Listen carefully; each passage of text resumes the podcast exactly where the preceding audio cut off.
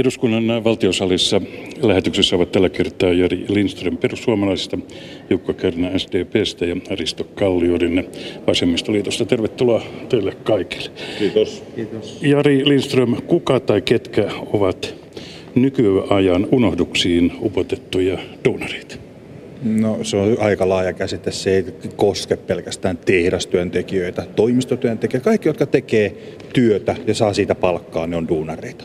Jukka Kärnä. Kyllä mä ymmärrän se ihan samalla tavalla. Eli palkkatyöntekijät, siellä on sitten ihan laidasta laitaan, eikä rajaudu SAK, STTK, Akavaan, Akavaan vaan tota, kaikki, jotka palkalla elää. Toivottavasti kaikki elää palkalla, jota herra Sekin, paratko. sekin on iso kysymys. Se on tosi iso kysymys tänä päivänä. Risto Kalliorinne.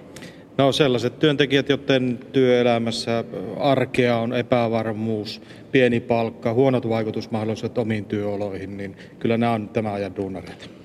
Sitten vielä, ketkä on niitä unohdettuja ja hävi, hävinneitä, niin kyllä niin, niin kuin lukuisat lopputelisaaneet, jotka sitten syrjäytyy pahimmassa tapauksessa on toimihenkilö tai sitten työntekijätehtävistä. Ja heidän sitten vasta onkin vaikea saada äänensä kuuluviin. Kyllä nimenomaan semmoiset, kun nyt on puhuttu viime päivinä nollatyösopimuksista, niin se täytyy tunnustaa, että nämä meidän työehtosopimukset, työsopimukset, niin ei ole pysynyt perässä tässä kehityksessä. Että meillä on tämä työn, luo, työn tekemisen luonne muuttunut viime vuosina todella paljon. Palataan tähän työn luonteeseen hieman myöhemmin, mutta nyt tähän äh, duunarikeskusteluun, mitä ollaan käyty.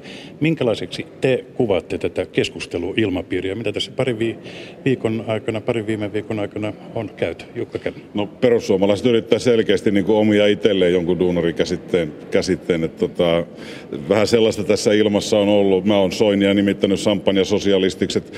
Pikkusen, Taisi olla Soini tyytyväinen. no joo, en ole, en ole hänen kanssaan puhunut asiasta, mitä hän siitä tuumas, mutta tota, Vähänhän tämä on mennyt tällaisessa kilpailualannossa, kun pitäisi niin kuin pitää ihan oikeasti huoli. Niin kuin Jari totesi, että asiat ei ole, esimerkiksi testit ei ole kestänyt mukana tässä myllerryksessä. Ja Risto Kalliorinne. No tässä mielikuvilla nyt jotenkin aika halpahintaisestikin kalastellaan duunareiden sieluja ja mun mielestä olisi tärkeämpää, että puhuttaisiin teoista ja, ja asioista eikä vaan siitä, että onko miesministeri vai naisministeri ja tämmöinen on kyllä ihan niin kuin minusta halpahintaista äänten kosi- kosiskelua, mitä on nyt nähty. Sukupuoli ei ole nimittäin mikään osaamisen mitta. Jari Lindström. No tämä on mielenkiintoinen kysymys tämä kokonaisuus siitä, että kenelle nyt se duunarin sielu kuuluu. Se kuuluu sille, kellekä se duunari päättää, että se kuuluu. Teot ratkaisee, duunarit ratkaisee itse, että ketä he äänestää. Sitten kyllä tämä, siis, tämä samaistuminen niin kuin päättäjiä, päätöksentekijöihin, esimerkiksi kansanedustajia, niin mun mielestä se on hirveän tärkeä asia, että on niin kuin tavallaan saman rukin lapsia ja vähän samantapaista historiaa, historiaa takana. Että tota, kyllä se että tuntee, että on niin kuin sama joukko. Se on tärkeää. Nyt päästään itse asiaan. Tämä on juuri se pointti, jota olen itse yrittänyt hyvinkin rautalangasta vääntää, että kun minultakin on kysytty monta kertaa se, että minkä takia SDPllä on käynyt meidän seudulla niin kuin on käynyt, niin olen tuonut tätä esille, että ehkä kenties se samaistuminen on se syy. Mutta minkälaista työväenaatetta, jos tällaista saa tässä yhteydessä sanoa, perussuomalaiset edustaa? Onko aatetta? Kyllä sitä aatetta on, jo, mutta minä tunnustan sen, että se on tällä hetkellä hakusessa, se on aika sekavaa, koska esimerkiksi meidän eduskuntaryhmässä vain harvalla on AY-taustaa ja ylipäätään ymmärrystä siitä, että mitä on AY-politiikka. Ja minun kontolle on sitä koitettu sälyttää, ja eihän se nyt tapahdu AY-liikkeen valtaus sillä, että ilmoitetaan, että nyt valtaamme AY-liikkeen, vaan, vaan si, siinä, siihen menee Yritystä- vuosia. yritystä Kyllä, siihen siihen menee, oli. vu- siihen menee vuosia, ja totta kai SDPllä ja Vasemmistoliitolla on pitkä perinne, ja meillä on valtavasti opittavaa. Se lähtee työpaikolta, sieltähän se lähtee. Kerrotaan kuuntelijoille, että äh, nä, nyt näillä kaikilla kolmella on todellakin vankka AY-kokemus takana, mutta kuka tai ketkä duunareita oikein saa edustaa? No duunarit ja itsensä valitsemat ihmiset. Va- vapailla vaaleilla valitut, valitut tota, edustajat. On se sitten millä tasolla työpaikalla, ö, ammattiliitossa, liitohallinnossa tai sitten vaikka täällä eduskunnassa. Niin se luottamus pitää muuten joka kerta ansaita. No kyllähän täytyy olla tiiviit suhteet myös työpaikalla ja AY-liikkeeseen ja mä niin näen ainakin vasemmistoliiton vahvuutena sen, että meillä on eduskuntaryhmässä paljon ihmisiä, jotka on ollut ihan, ihan perusdunari ammateissa, mutta meillä on myöskin kaikkiin keskeisiin liittoihin tiivis yhteys, tiivis vuoropuhelu. Me tiedetään, mitä nämä työpaikalla tapahtuu ja pyritään myös tällä lainsäädännössä oikeasti tekemään niitä asioita, mitä nämä liitot meille viestittää. Eli, eli kyllä tämä täytyy näkyä tekemisessä eikä vain puheessa. Onneksi, onneksi jotkut ammattiliitot on tosi niin kuin ahkeria siinä, että pyytämättä ja tilaamatta ja eikä yllättäen, niin tulee viestejä koko ajan, että, että mitä siellä työpaikalla tapahtuu. Se on, siis on meille niin kuin, se on hirveän tärkeä asia, että me kestetään sinne arkipäivässä mukaan. Kyllä ja tänä päivään, kun ei toi välttämättä toi luottamushenkilön tehtävä ole nyt niin kauheasti muodissa, niin tuota, se on se, se on se hankaluus siinä, että siellähän se valitaan. Ne ihmiset valitsee, kehenkään luottaa, oli sillä nyt sitten jäsenkirja tai ei. Kuuluuko duunarin ääni nykyään työelämän asioista puhuttaessa? No ainakin mun toimesta se kuuluu, että koitan kaiken mahdollisin keinoja ja, ja kyllä veljet tässä tekee ihan sitä samaa duunia, että, että tota, nyt puhutaan sitten ihan tätä niin kuin vaikka perusduunareista, kaupa ihmisistä, merimiehistä, kenestä tahansa, tahansa, niin kyllä me varmaan jokainen sarallamme mahdollisimman paljon niin kuin yritetään niitä asioita viedä eteenpäin. Kalliorin. No kyllä kaikista kovin oppikoulu, jonka, jonka minä olen käynyt täällä läpi, niin oli hallitusneuvottelut. Ja kolme viikkoa istuttiin säätötalolla kabinetissa ja väännettiin asioista, niin kyllä silloin paljon tuli pidettyä yhteyksiä kaikkiin keskeisiin ammattiliittoihin ja vähän testattuakin ajatuksia, mitä siellä oli. Eli eh, kyllä niin kuin siellä näki, että ketkä oikeasti työelämä yhteistyötä tekee ja, ja ainakin mä huomasin, että demarit, ilman demareita ja vasemmistoliittoa, niin kyllä olisi työntekijällä kovaa kyytiä tässä hallituksessa. Jari Lindström. Joo, tota noin, kyllä duunarin ääni kuuluu, mutta se mikä tässä koko keskustelussa on monta kertaa ainakin itseäni häiritsee, että liikutaan vähän liian ylhäällä ja kun itse toivoisin, että tultaisiin tänne konkretian tasolle, siinä mielessä veljille kyllä tunnustusta, että silloin kun puhutaan näistä oikeista asioista, puhutaan siitä, että mitä se tarkoittaa työpaikoilla, kun tehdään jotain päätöksiä. Ja tämä keskustelu liian usein liikkuu niin korkealla tasolla, että ihmiset ei ymmärrä, mistä puhutaan. No mennään korkealle tasolle. Onko teidän mielestänne elinkeinoelämän keskusteluliitolla EKlla nykyisin keskustelualoite käsissään? Mitä ei oikein tapahdu ennen kuin teknologiateollisuudessa syntyy syksyllä ratkaisuja? Se sellainen tietynlainen hegemonia tuntuu olevan tällä hetkellä aloitteellisuus, nimenomaan aloitteellisuus tuolla työnantajaleirissä. EKlla on erinomaisen tota, hyvä lobbausorganisaatio, tekee paljon duunia. Ne tekee ihan omaa hommansa ja valitettavan hyvin ne tekee sitä tekee sitä. Ja kyllähän siellä EK sisällä sitten teknologiateollisuus on niin tosi määräävässä asemassa. Tähän mä haluan vielä sanoa sen, että minä toivon, minä toivon, toivotaan, toivotaan, että nyt tämä keskitetty sopimusratkaisu saadaan aikaiseksi. Vielä kertaalleen se kannattaa myllätä. Kaljorin. Niin kyllähän nämä aika keskeiset yhteiskunnalliset aloitteet on tullut EKsta, eläkeiän laskeminen, siirtyminen paikalliseen sopimukseen, näiden keskitettyjen sopimuksien romuttamiset, niin kyllä se EK tässä pääpukari on ja, ja sen asema on liian vahva ja, ja tämä vaatii myös ammattiliitolta herätystä ja kaikilta kansanedustajilla, että me ei anneta tavallaan tämän keskustelualoitteen enää ää, velloa tuolla. Joo, tätä, tämä keskustelu on, itse olen pohtinut sitä, että missä se tavallaan se perussuomalaisten tila löytyisi tästä AY-liikkeestä. Ja me olen monta kertaa itse linjannut sen niin, että se löytyisi sieltä keskeltä. Ei ole, ei ole tälle kansakunnalle eduksi, että EK on se, joka tätä johdattaa tätä keskustelua, mutta ei se ole pelkästään niinkään päin, että se on SAK-puolelta. Että meidän pitäisi löytää se kultainen keskitie niin, että niitä aloitteita tulee molemmilta puolilta ja sitten löydetään se yhteinen ratkaisu. No, kertokaa, mitkä ovat keskeisiä edunvalvonnan kannalta kysymyksiä äh, duunareille tällä hetkellä. No, kun tuossa äsken jo mainitsin esimerkiksi nämä nollatyösopimukset ja näiden äh, tessien ja sopimusten äh, ajan tasaistaminen ja tuominen tähän päivään, koska ne ei ole pysynyt mukana tämän työn tekemisen, tämä on muuttunut tämä työn tekemisen kulttuuri tämmöisestä niin sanotusta vakituista töistä tämmöisiin pätkätöihin. Tässä on yksi semmoinen iso juttu. Joo, kyllä mä näen, että tämä pätkätyömaailman sisäistäminen, että me pystytään muuttamaan meidän sosiaaliturvaa ja työehtoja sellaisiksi kuin työelämä on, niin se on todella tärkeää. Toinen on tämä harmaan talouden torjunta, johon tehdäänkin paljon työtä. Eli, eli jos yritykset pelaa epäterveellä ehdoilla, niin silloin siinä duunari aina häviää, koska hänen palkkaposistaan pois, kun toiset yritykset ei maksa veroja. Eli nämä kaksi kysymystä. Ja ehkä kolmas on sitten myöskin tämä, että minkälainen on tämä ulko, ulkomaisen työvoiman liikkuvuus. Ja, ja kun Suomessa on 300 000 työtöntä tällä hetkellä omasta takaa, niin kyllä pitää olla aika tiukat rajoitteet, että, että ihan niin kuin Euroopasta ei kaikki tekijät tänne tule.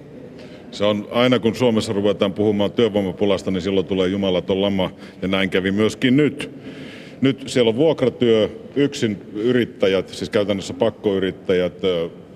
Sitten vuokratyö on tosiaan iso juttu, iso juttu ja tota, siis pätkätyöt noin yleensä, siis se arkipäivä ei ole turvallista, ei sitten sinne päinkään. Juuri niin. Tänään julkistettiin äh, Akavan korkeasti koulutettujen keskusjärjestön äh, tällainen pätkätyötutkimukysely ja siellä kävi ilmi, että esimerkiksi akateemisille jo puolet näistä määräaikaisista työsuhteista, ne on ketjutettuja. Kyllä. M- miten te tulkitsette tätä no, tilannetta? Se on ihan hirveä se ketjutustilanne, että kun Jari nosti sen, että lainsäädäntö ei ole myöskään kerennyt perässä. Niin oli tuo. Niin tota, ei se vaan oo. Ei ole laitapeliä, että jotakin toista sataa määräaikaista sopimusta on niinku huiput mitä on. Ja se on vielä tähän niinku laillista peliä, että ei, ei herra nähkö tällainen peli voi jatkua. Niin, tämä liittyy vähän myös tähän duunarikäsitteeseen, että kun sanoin tuossa alussa, että ne, jotka kokee eniten epävarmuutta tällä tämän hetken työmarkkinoilla, niin ne on aina puolustamisen arvoisia. Ja kyllä täytyy nähdä, että, että, että tällä hetkellä niin suojassa ei ole kukaan. Samaten kuin metallimiehiä uhkaillaan, että tehtaat vedään pois maasta, niin samalla tavalla akateemisella puolella on, on tota, koko ajan uhka päällä, että jos, jos et ole nöyränä, niin työsopimusta ei jakseta, jatketa ja sitä kautta pidetään porukka melko pahassa tukalassa tilanteessa aika erikoista, että meillähän on jo olemassa semmoinen lainsäädäntö ja sopimukset tämän ketjuttamisen osalta, että jos tarpeeksi monta kertaa tavallaan se työsopimusta jatketaan, niin silloin katsotaan, että se on, vaikka se pitäisi olla vakituinen työ. Silloin pitää tarjota se, kyllä. Ja, ja tätä ei niin sovelleta. Ja itsellä on semmoisia kokemuksia, missä ihmisiä pelotellaan. Jos ei tämä kelpaa, tämä seuraava pieni pätkä sinulle, niin kyllä tuolta, tuolta ulkopuolelta tulee sitten seuraava jonossa, että tähän pitäisi puuttua. Juuri näin, mutta miten te, miten te konkreettisesti puututte? Onko No ei keinoja? mitään muuta kuin siis kirjoittaa tässä talossa papereita ja laittaa niitä eteenpäin menemään ja, ja sitten tota AY-liikkeen kanssa pitää tehdä kiinteitä yhteistyötä. Tarkoitan laajassa mielessä Akava, STTK, SAK, että kaikilla on ne samat ongelmat. Ei, ja ne on, siis ne on yleistynyt hirveän nopeasti niin kuin kaikille. Nyt kun tämä käytännössä määräaikaisten työsopimusten ketjuttaminen, se on kielletty – ja on tuomioistuimisesta niin on, tullut, käyttökin. on tullut lukuisia tuomioita työnantajille siitä, mutta siitä, sitten seurasi jotain muuta. Jukka Kärnä, te olette jättänyt täällä eduskunnassa toimenpidealoitteen nollasopimusten kieltämiseksi. Nollasopimuksilla tarkoitetaan sellaista, että esimerkiksi viikossa työnantaja tarjoaa työntekijälle nollasta esimerkiksi 37 tuntiin pitkän tällaisen tosi pätkä sopimuksen. Miten te arvioitte nyt tätä tilannetta tästä eteenpäin? No toimenpidealoitteen tosiaan eilen jätin. Eilen jätin ja nollatyösopimukset ei sinällä ole ihan uusi ilmiö. Ne on vaan nyt yleistynyt. Mä olin pääluottamusmiehenä aikoinaan, niin silloin, silloin tota, käytettiin myöskin vuokratyövoimaa erässä, erässä tota, yksikössä siinä yrityksessä. Ja niistä ei yhtään hyvää seurannut seurannut ja sitten kahta, kolme vuokratyöyritystä tällaisella nollatyösopimuksella, että saat kännykän varassa, että jos se nyt se työjohtaja soittaa, että nyt olisi töitä. Kolme firma kokeili, sitten ne totesi, että ei tämä kannata ja sitten lähdettiin niin kuin oman työvoiman kelkkaan. Niin ja näissä nollatyösopimuksissa on sellainenkin iso epäkohta, että monesti tämä meidän sosiaaliturvajärjestelmä katsoo, että sulla on voimassa oleva työsuhde, kun, kun, kun tuota, on olemassa paperi, jossa olet työsuhteessa, mutta se työsuhde ei takaa minkäännäköistä palkkaa eikä työtä. Ihminen saattaa jäädä ihan ulos kaikesta toimeentulosta tässä suomalaisessa yhteiskunnassa vuonna 2013. Joo, tämä, tämä nollatyösopimukset, se on, se on ongelmallinen nimenomaan sen takia, että lainsäädäntö ei siihen ole vielä pysty, pysty niin tarttumaan. Mutta ottaisin sitten näistä pätkätöistä, määräaikaisista töistä, silloin kun se ihminen itse on niin halunnut, niin eikä, että ihan mustavalkoisesti voi nähdä niin, että se on pelkästään huono asia. Että se voi olla hyväkin juttu, jos se sopii sille ihmiselle itselle ja hänen elämäntilanteeseen. Sitten se on ok. Kyllä. esimerkiksi Suomen yrittäjät toivottaa tämmöistä päästöä, että työelämässä tarvitaan lisää joustoja Tarvitaanko niitä? No siis niin kauan kuin se jousto otetaan tota, työntekijän palkansaajan selkänahasta, niin ei käy, sanottiin pankissa. No kyllähän suomalaiset työntekijät ovat olleet kaikissa tilanteissa valmiita tinkimään ja joustamaan ja rukoilleet jopa, että lomautettaisiin vaan eikä irtisanottaisi, mutta aika kuuroille korville nämä, nämä tota, teot näyttää menevä, sillä, sillä meno on nyt kylmää ja kovaa ja työnantajat armottomia.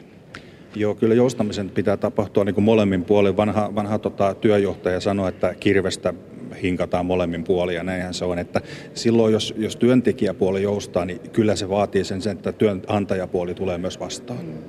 Mutta suuri kysymys on esimerkiksi toisaalta, että miten saadaan nuoret ensinnäkin työelämään mukaan, työttömyystakuu, ää, tämä nuorisotakuu, mutta sitten yhtä lailla iso ongelma on se, että miten kokeneet työntekijät, oli sitten miehiä tai naisia, duunareita, minkälaisia tahansa, saadaan pidettyksi työelämässä mukana. Nämä voitaisiin yhdistää. Me ollaan esitetty tätä kisällimestarimallia ja se, se voi olla yksi ratkaisu, ei tietenkään kaikkien, kaikkien sovi, mutta tällainen joustava tapa sen vanhemman työntekijän siirtyä sitten hiljaisesti eläkkeelle ja luovuttaa sitä omaa omaksumansa tietoa sille nuorelle ja näin poispäin, niin silloin tämä niin on sellainen yksi viksu lähestymistapa tähän. Siis yrittäjät, tai siis yritykset, jotka ei käytä sitä kokenutta työntekijää nuorten kouluttamiseen ja opastamiseen työpaikalla, mun mielestä ne on ihan oikeasti hölmöjä, koska siellä on mieletön määrä sitä tietoa. Ja sitten tähän nuorisotakuuseen, kun viittasit tuossa, niin kyllä niin kuin kaikki teot, jotka niin kuin toimii sen eteen, että ihmiset kestää, nuoret tai vanhat, yhteiskunnan rattaissa mukana, niin yksikään niistä ei ole tempputyöllistämistä. Mä aina viritän niin kuin hanan, kun kuulen sanan tempputyöllistäminen.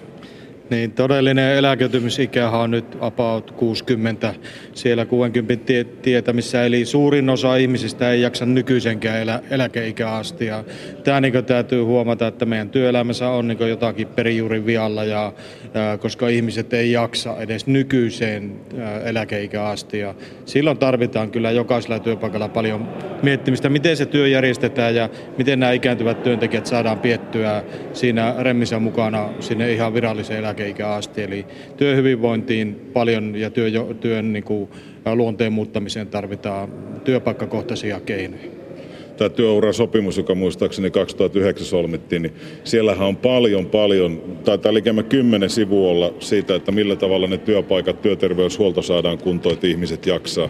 Siis tänä päivänä siellä työpaikoilla ihan oikeasti siellä voidaan todella huonosti. Ja se pelko, siis se elämisen menettämisen pelko, että se kuilureuna on joka päivä tuossa silmien alla, niin ei, ei se nyt kyllä ketään niin kuin innosta, ei todellakaan. Ja sitten tähän työelämäkulttuuriin on tullut myöskin sellainen piirre, ainakin joillakin, esimerkiksi konttoritehtävissä, että että työnteko olisikin ajasta, siitä työajasta ja paikasta riippumatonta. Puhutaan, että etätyötä pitäisi pystyä tekemään. Miten te suhtaudutte? Me on tehnyt kokonaistyöaikaa vuodesta 1989 lähtien lähtien ja tota, ensin pääluottamusmiehen SAKssa ja nyt sitten täällä, täällä eduskunnassa pari vuotta. Ja tota, kyllä tiedän ihan tarkkaan, että se kyllä jossain tilanteessa rassaa aivan tajuttomasti. No silloin, jos työntekijä itse näkee, että, että hän hyötyy ja haluaa tehdä etätyötä, niin hyvä niin, mutta silloin, jos taas työnantaja velvoittaa, että täytyy olla 24 7 aina tavoitettavissa ja aina pystyä reagoimaan vaikka keskiyöllä yöllä tuota, työnantajan tarpeisiin, niin silloin ei olla terveellä pohjalla. Ja tämä kehitys on huolestuttavaa. Mutta tästäkään ei ole lainsäädäntöä olemassa käytäntöjä on jo käytössä.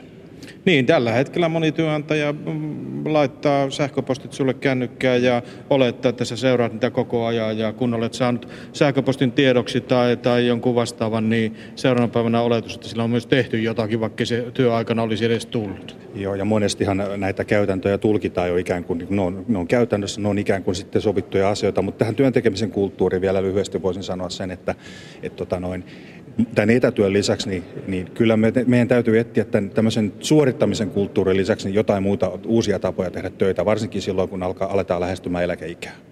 Nyt työehtosopimuksessa ei toimi muun muassa päivystysjärjestelmät, niitä ei noudateta, vaikka niitä siellä on. No, tänään aamulehden haastattelussa eduskunnan puhemies Eero Heinäluoma on valmis keventämään yritysten työeläkemaksuja, jotta yli 60-vuotiaat saadaan pysymään työelämässä. Tarvitaanko yritykselle lisää porkkanoita nyt, kyllä tai ei? Kyllä. Kyllä, ikääntyneiden pitämiseen, kyllä. Kyllä, kannatan tätä esitystä. Selvä. Tässä oli tämänkertainen vallattomasti valtiopäivä keskustelu. Kiitokset teille Jari Lindström perussuomalaiset, Jukka Kärnä SDP ja Risto Kallioidinen Vasemmistoliitto.